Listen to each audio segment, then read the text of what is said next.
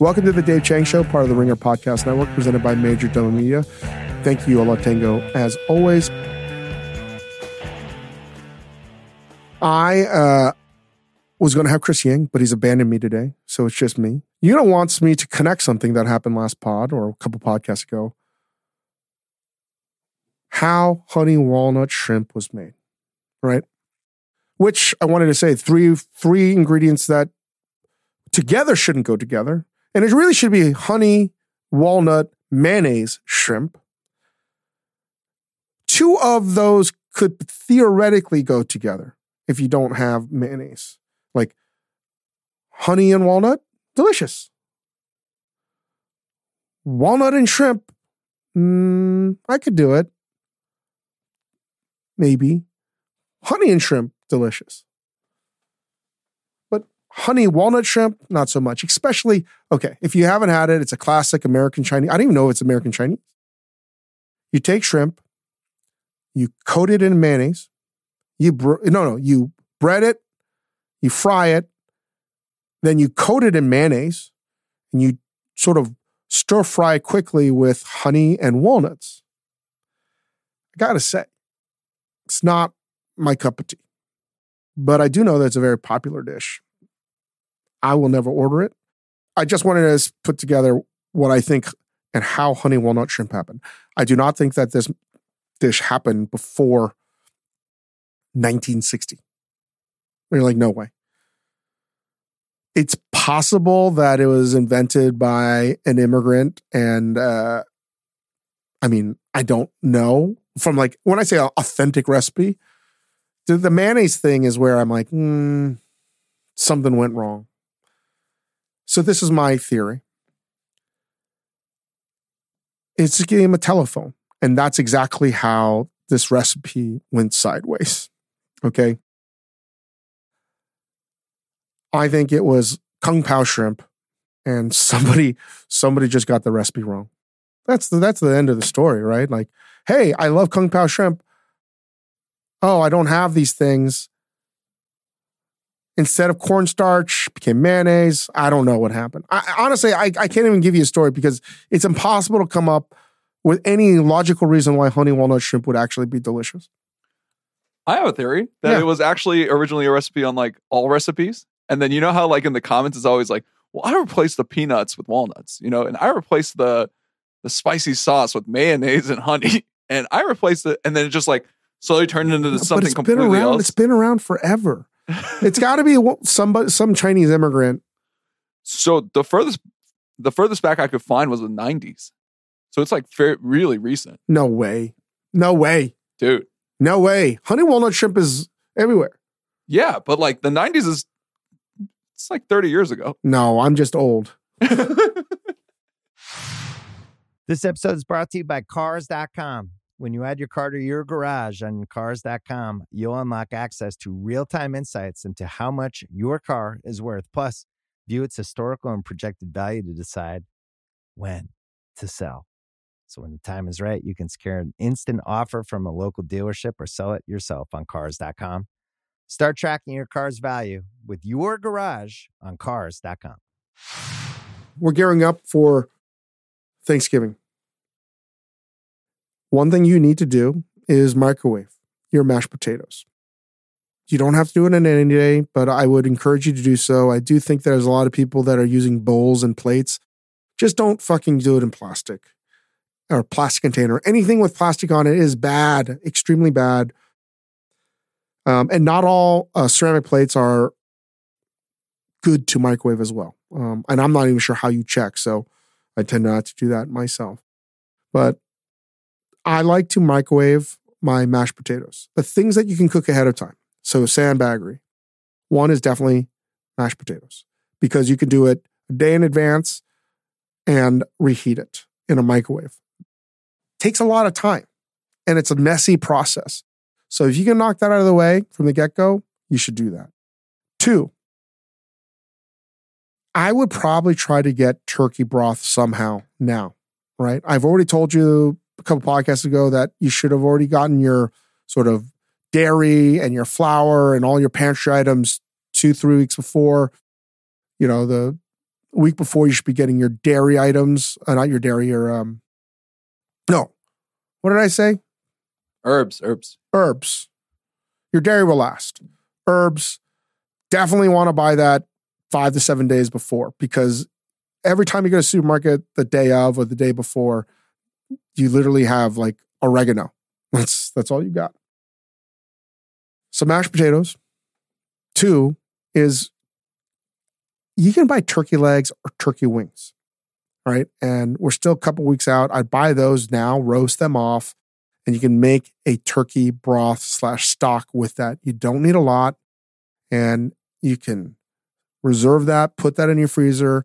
Because the problem with making a Thanksgiving turkey and the gravy is you need to have the gravy done after the fact, right? That's a time crunch. And also, you got to let it rest. Being able to make your gravy ahead of time is amazing because what you can do is once you have the gravy already done, right? Or this the broth, right? Like you could theoretically fortify it with this the the the the fawns and all the drippings of the turkey. Uh, if you made a right gravy, you can just emulsify that in because I like my gravy sort of chunky, right? I like that texture. Um, but if you want to do it in the last second, you still need broth, right? Unless you have a pressure cooker, you're not going to be taking the neck and the other parts of the turkey, chop them up, and have enough time to make a broth or stock that you're going to use for your gravy. Even if you like did use a pressure cooker, like the turkey's the last thing you're going to do. And also, you can't make a turkey broth if you're frying a turkey or you're smoking a turkey. You can't. You can do it with a smoked turkey, but it's going to just blow out the, the flavor, and you cannot do it with a fried turkey. So if you are doing those things, you know, you, you definitely have to make the broth beforehand. I would also say another thing to sandbag if you don't want to cook the turkey altogether, a smoked turkey is a fabulous way of just getting rid of the whole thing altogether. And that's the thing is even if you do that, you got to make some turkey broth beforehand. Um, and I think it's better to make it yourself because a lot of the store bought stuff is good. I also am a big believer that the canned stuff, the stuff that comes in a package, is total fucking garbage, right? All of it is total garbage. It tastes like nothing. It's it's like just dirty water. I mean, I I'd rather you use bouillon cubes. All right. Uh, I just think it's garbage. All of that stuff, bone kettle broth bullshit. It's not good. I know I'm going to get in trouble right now by the the the bone broth people. Swanson's is eyeing us very, very like judgingly right now. There is good bone broth, right? Marco Canora's, uh, Brodo, stuff like that. But for the most part, most of the stuff that you can buy in those containers is garbage. Even the canned stuff is garbage. It just doesn't taste good. Uh, I would much rather you get some kind of bouillon flavor because it just doesn't have any body, right? Um, if you're, it, I'm not gonna, I'm not gonna do it. I'm not gonna get this talk of broth and stock and flavor. Um, the last thing I think you should be able to sandbag, and it's again anything that is roux based, right? And a roux is flour and and butter that you sort of form together and you cook out the flour and that becomes your basis to make a bechamel or or um, velouté, right? Um, so if you're going to make mac and cheese from scratch, which I do recommend you do, you're going to need to start off with a roux. You don't have to. You can do it with cornstarch. You know, other modified starches as well. But most people would still make it with a, a flour and butter beginning. You can make that ahead of time.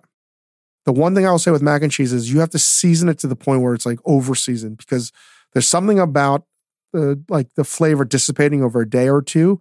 And that's like honestly a hard nut to crack. How to perfectly season mac and cheese, especially when it's been reheated, something very difficult. Uh, but I do believe you need to like for a variety of reasons take it to like the 11th degree on that. I mean, we said the gravy. I, I'm not a big fan of doing gravy that far in advance because I'd rather do it with the the drippings from the turkey. The real issue is not just not having the the broth itself. Green bean casserole. Again, sandbagging as an art form is is a way of cooking where if you do it in advance, it actually at the worst, you, you there's no degradation in flavor and product. At the very best way of sandbagging, if you're cooking in advance, it gets better, like braises and stuff like that. So, green bean casserole, it's always going to be delicious. So you should just mo- cook that in advance. You could even freeze that like two weeks. No one's going to know that you're reheating frozen green bean casserole. They'll have no fucking idea. So anything like that, where you're starting out with some kind of roux, I would I would do in advance. Um, stuffing is another one that you could do. Speaking of which, having broth on hand, yeah, I would make stuffing in advance. That is literally the definition of sandbagging, right? It's going to be better. It's like a savory bread pudding. You do not need to make that in the moment. So I would try to, again, the only thing I would be cooking the day of, if you're making bread, that would be it. Two would be, I mean, even the pies I'd be cooking the day before. If you were going to be some kind of pastry wizard, I would only be cooking turkey and making the gravy. Everything else I would reheat. So that that's that's my sort of dark arts trick or sandbaggery, right? And the most dark is not even cooking the turkey and buying it. It's hard to beat that. I got a I got a slice before I get into how it was made, guys. So I was talking with I was talking with someone yesterday. We're going over names. And we thought that we heard someone say Judas as a name. Judas, if you don't know, was the 13th, the, the one of the 12 disciples that sold out Jesus for 30 shillings of silver. And uh, we were also maybe a little inebriated. And this is the way the conversation turned out. I'm going to share a little tidbit, Make get us in trouble. If you think about it, if you knew nothing about the biblical traitor that is Judas, if you didn't think, if you didn't know anything about the history and you just heard the name Judas, it's a pretty cool name. Judas Priest, great band. Judas. Have you ever met anyone named Judas? No. No. Why is that?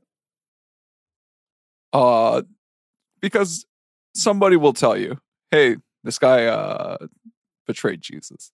The reason we don't have any more Judas, people named Judas is clearly after that betrayal, his name got out there, and you know, over two thousand years, couple millennia, there's nobody named Judas. You might have the name Judas in another language, in another culture that has no reference to Judas.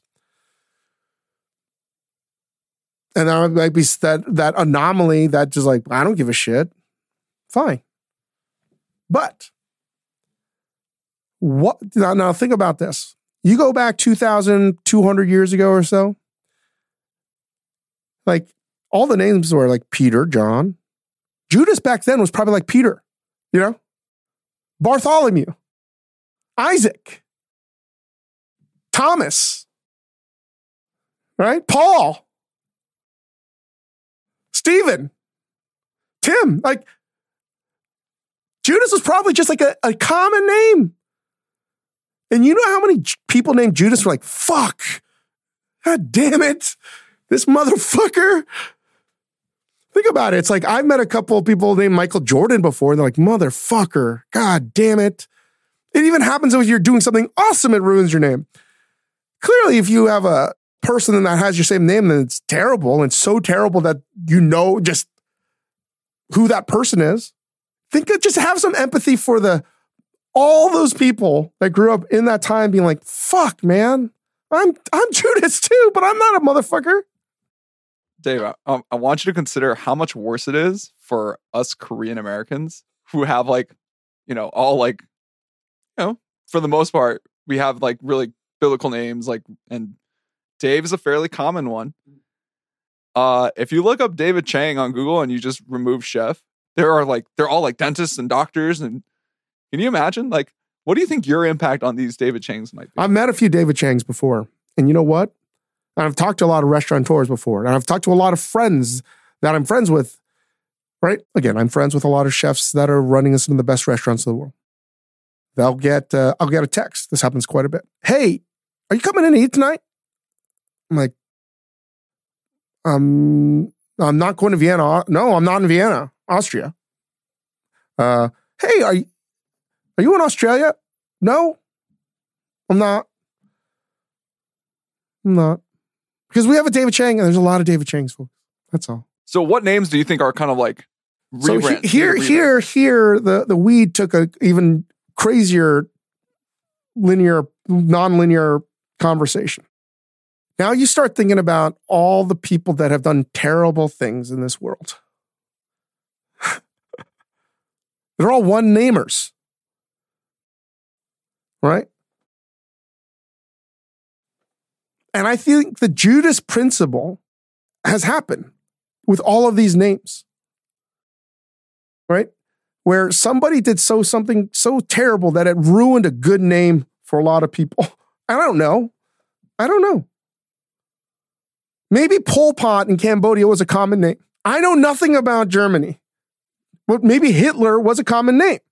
Nobody's going to name their son Hitler now unless you're an Aryan race Nobody's not. I don't think I've ever seen an Adolf with an F. Like that's or even uh, Adolf, right? Either or, Adolf. Anyway, we'll just leave it at Judas. I was just saying, like the the the conversation, if you can imagine, was like a lot of people with their names that were in good standing can get a ruin by one bad apple, and that name gets ruined forever, forever, right? Expect it has to be a first name. that's Right, like- you- you- like now it's a first name. Like john john uh the unabomber. His first name was john. Right? Ted bundy. You're not getting rid of ted but if his first name was bundy actually If- the, the the Unabomber's name was Ted Kaczynski. oh ted kaczynski that so was we it. can't trust anybody named Ted. It sounds Right. like but i feel like if it's a name that is similar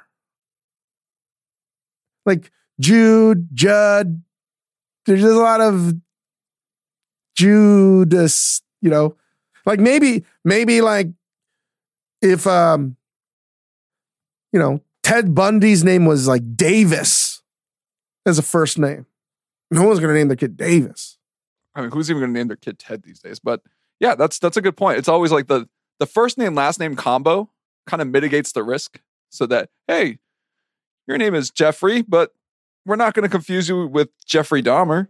You know, like that's But if Dahmer happened to be like a common first name, no, you know, but not common anywhere else.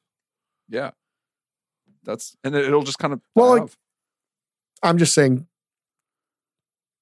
just maybe this only applies to Judas. I think this is like restaurant etiquette slash a slice. It's like a slice of restaurant life. As a chef, whether it's an open dining room or a closed kitchen, you're almost always asked to do two things. Have a guest come back to the kitchen, even if it's a closed kitchen open kitchen, doesn't matter or you're asked to come out to the table. Both of those things are terrible, to- terrible decisions. Like, I hated having to go out to a table. Chef would like to, we'd love to talk to the chef. Like, no, I don't want to talk to you. Even worse is when they come back to the kitchen. And I know some restaurants have a chef's table. I know some restaurants really encourage the guests to come back there, through there. Like, I've never been one of them um, even though like our kitchens are open, like when, when we did the pre-opening diaries with Majordomo, I would get so pissed when people just walking down the line because we had a no sort of an open kitchen, be like, dude, what are you doing? This is like highly dangerous. You can't just do this. So like that's one dilemma is some chefs enjoy it quite a bit, right? I promise you I've never enjoyed it. Sometimes you have to do it. But the real issue is this. Sometimes you have to go to a table right? Like my if like Ferran Adria showed up, or Fergus Henderson and and Margot Henderson um, showed up, I would have to go out to the table, and I have to stand up. It's awkward for a chef to do this. What are you supposed to do? Sit down, sit, stand, and if you sit down, what are you supposed to do? Drink, not drink, right? then are you like eating? It just gets awkward But the standing gets even more awkward because you don't know when to leave sometimes, right? Because it's just an awkward, the whole thing is awkward. Anytime you're standing up and people are sitting down, it's a fucking awkward conversation. All right. It's just awkward. You can't, there's music and there's people talking. You can barely hear them. It's one of the most awkward goddamn things that can happen to anybody. It doesn't always have to be chef. It could be cook coming out the dining room. Listen, there's a reason most of us are in the dining, not in the dining room, because like we don't have the interpersonal skills, nor do we like to do those type of things.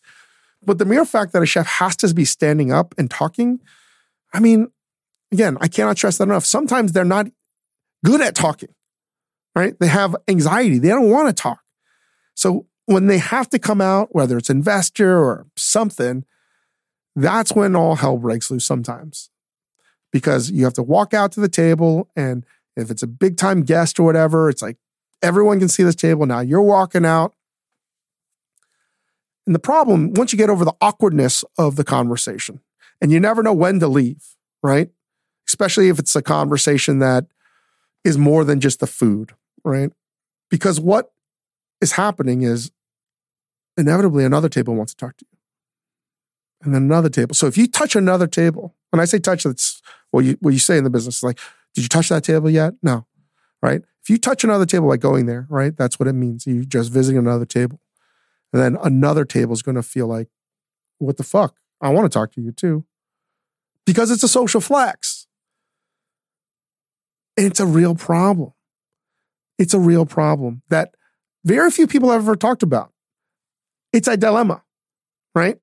So you can't come off, you only come across as a total asshole when you're like, I, I, I'm sorry, I, I can't.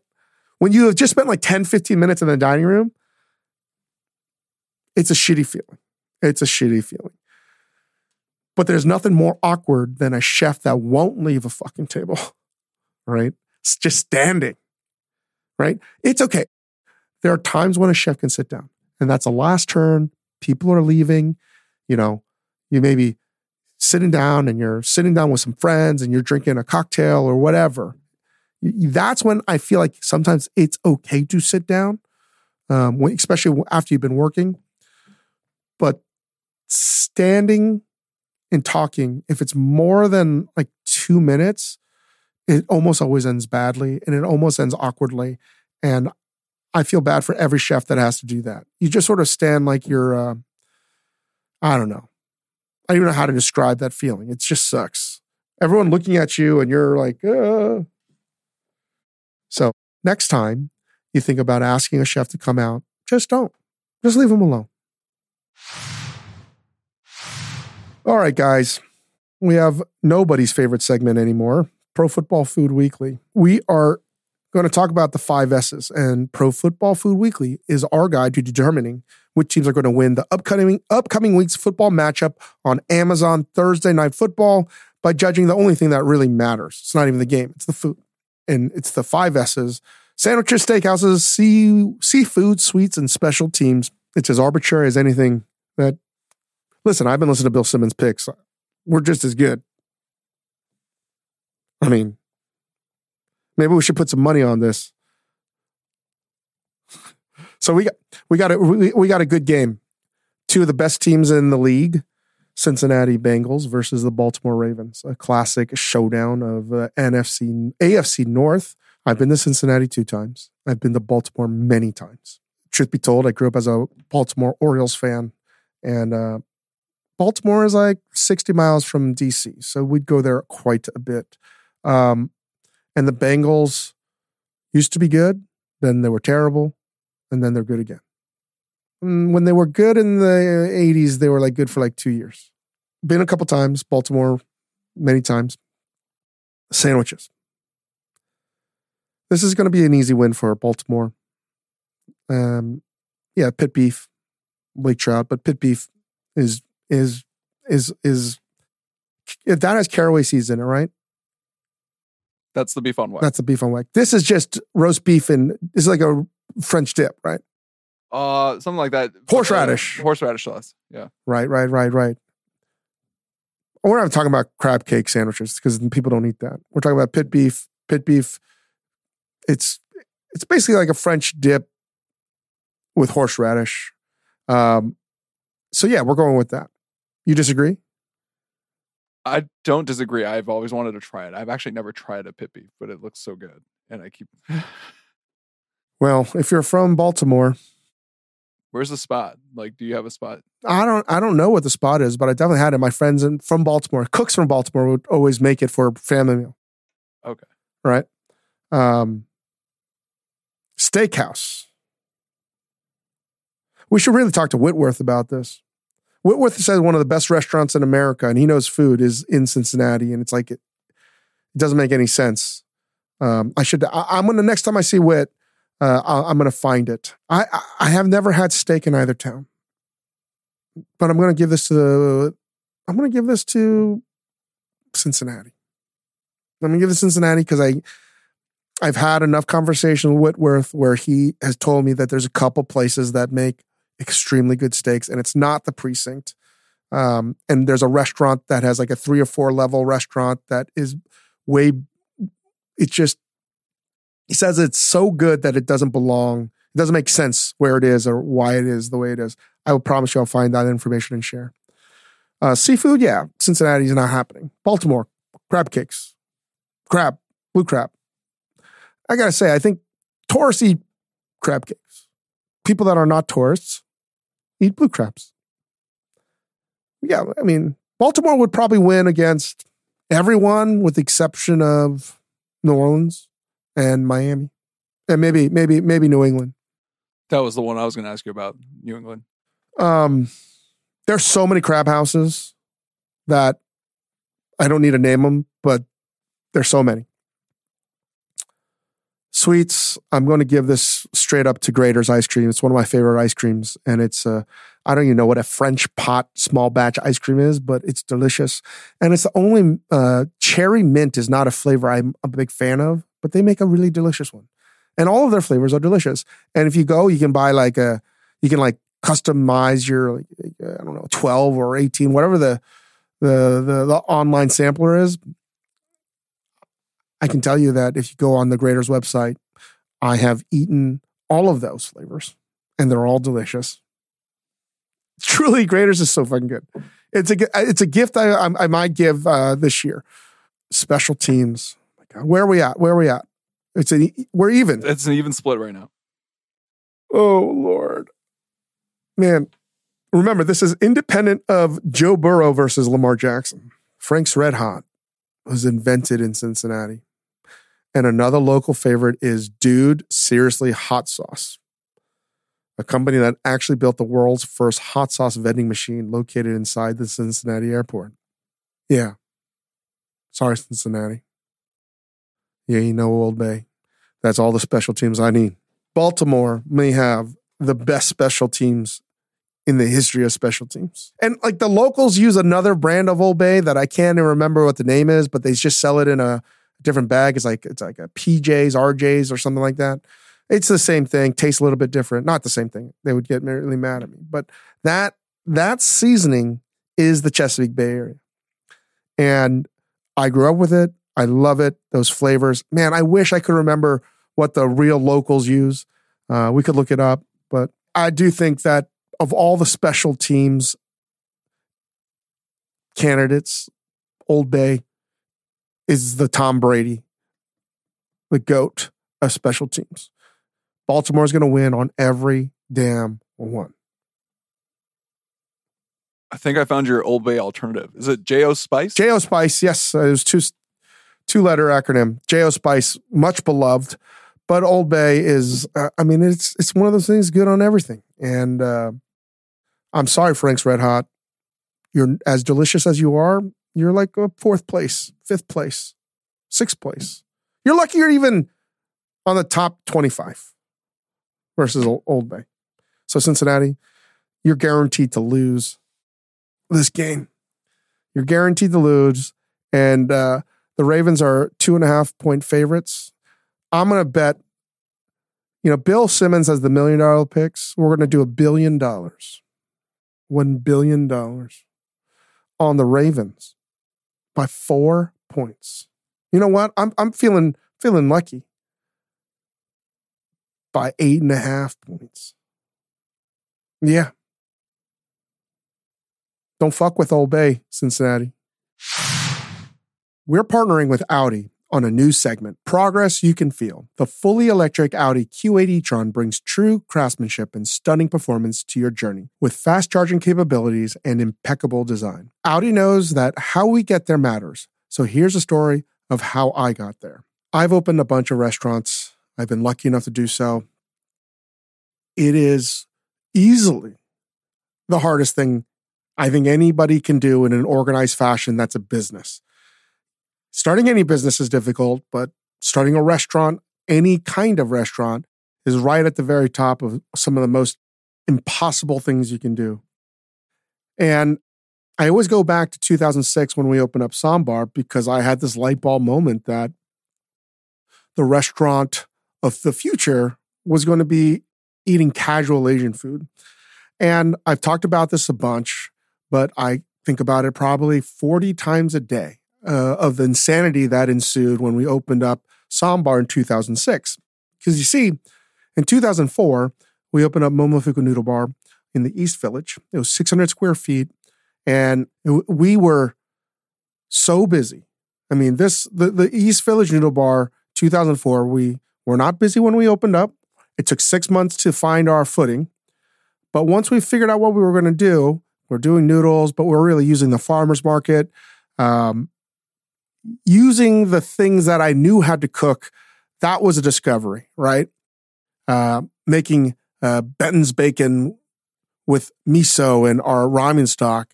Besides all the buns, we were making crawfish that was Sichuan flavored and all kinds of awesome dishes that were new um, to New York City at that time.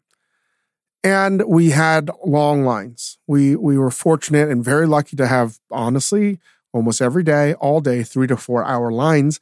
We're 24 seats in a 600 square foot restaurant. It was very small. So long queues all day. And all people ever wanted was a larger noodle bar. They wanted a bigger noodle bar. But uh, I don't know why, but I, I, I was not, uh, it didn't, didn't really move me to open up a bigger one because we had already done it. And I want to do something that was a little bit easier in scope. And the reality is, I came back from Japan in 2003. And before I got a job at Cafe Boulud, I tried to get a job working uh, in fast food, trying to do burritos and tacos and anything that was fast food oriented. I, I just wanted to see what that industry was like. This is way before Shake Shack. This is before a lot of the sort of fast casual restaurants that you might know about, the new ones that were started the past 20 plus years.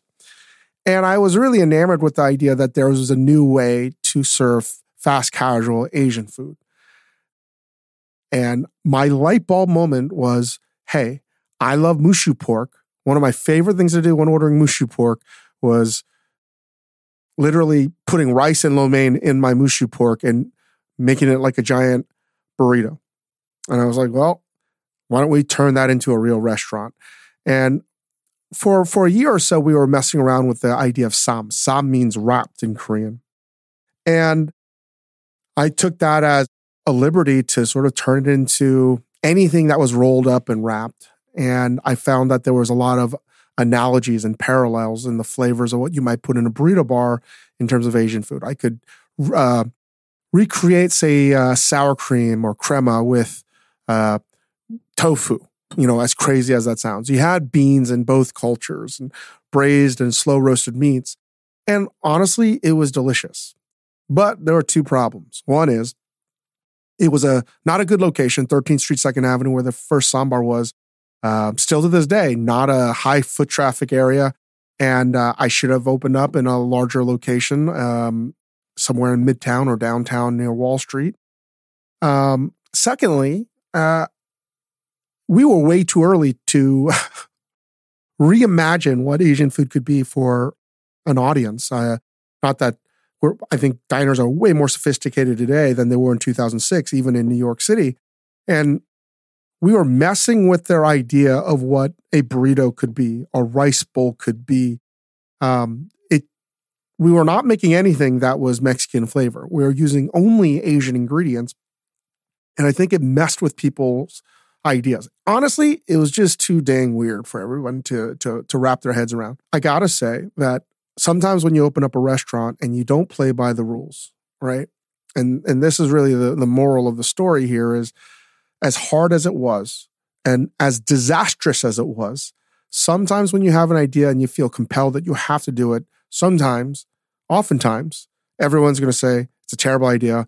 And the numbers sort of demonstrate that as well. We were about to flounder our way out of business and we had a loan. We we're going to lose everything. We're going to lose Noodle Bar. So everything was on the line to make this work.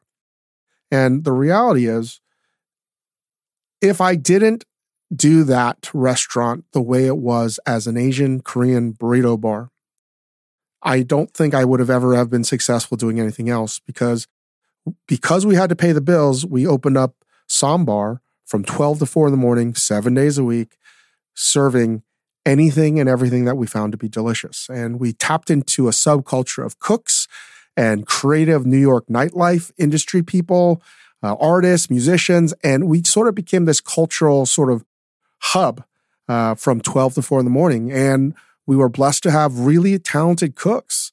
So it was this beautiful motley crew. And every night was just total beautiful chaos. And it was one of the hardest moments of my life and one of the best. But I could not have figured it out unless I had that light bulb moment for a stupid idea. And sure enough, those 12 to 4 hour restaurants uh, concept that we were doing, which was like this a very eclectic bistro, became Ssäm Bar from, you know, lunch to dinner instead of in the in the wee early hours of the morning. Anyway, if you have an idea to open up a restaurant, sometimes that bad idea is the best idea you can have. You just got to make sure that you follow through and uh, it could all work out. There's progress and then there's progress you can feel. The Audi Q8 e-tron is just one model within the Audi e-tron family of fully electric vehicles preparing for a future that is exhilarating, exciting, and thrilling. Audi knows that how we get there matters, and they have the electrified vehicles to make the journey, well, electrifying. Audi, progress you can feel. Learn more at AudiUSA.com slash electric. Guys, clearly Cincinnati's going to lose. You guys can send me the royalty checks for all the winnings that you're going to have at uh, askdave at majordomomedia.com. I uh, wanted to thank uh, Judas for giving us some inspiration today and uh, give us five stars.